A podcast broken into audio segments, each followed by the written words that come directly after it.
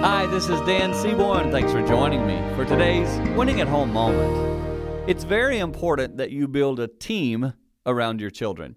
In the society we're living in, I can promise you there's going to come a period where you and your child do not agree. You say, Dan, I'm already there, and they're two. I get it, but I'm telling you, in this day, there's going to be a place where you are struggling with a teen, uh, adolescent situation, even in the adult relationship. You're going to have struggles, and the team is very essential at that point. In other words, someone who speaks to them, talks to them, speaks into their life who isn't necessarily you.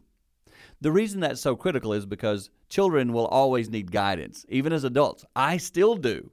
Having that person, that mentor in your life who you can talk to that gives you guidance is so critical. As a parent, make sure you're building that into your kids because in the long run, it will assure you they continue to win at home.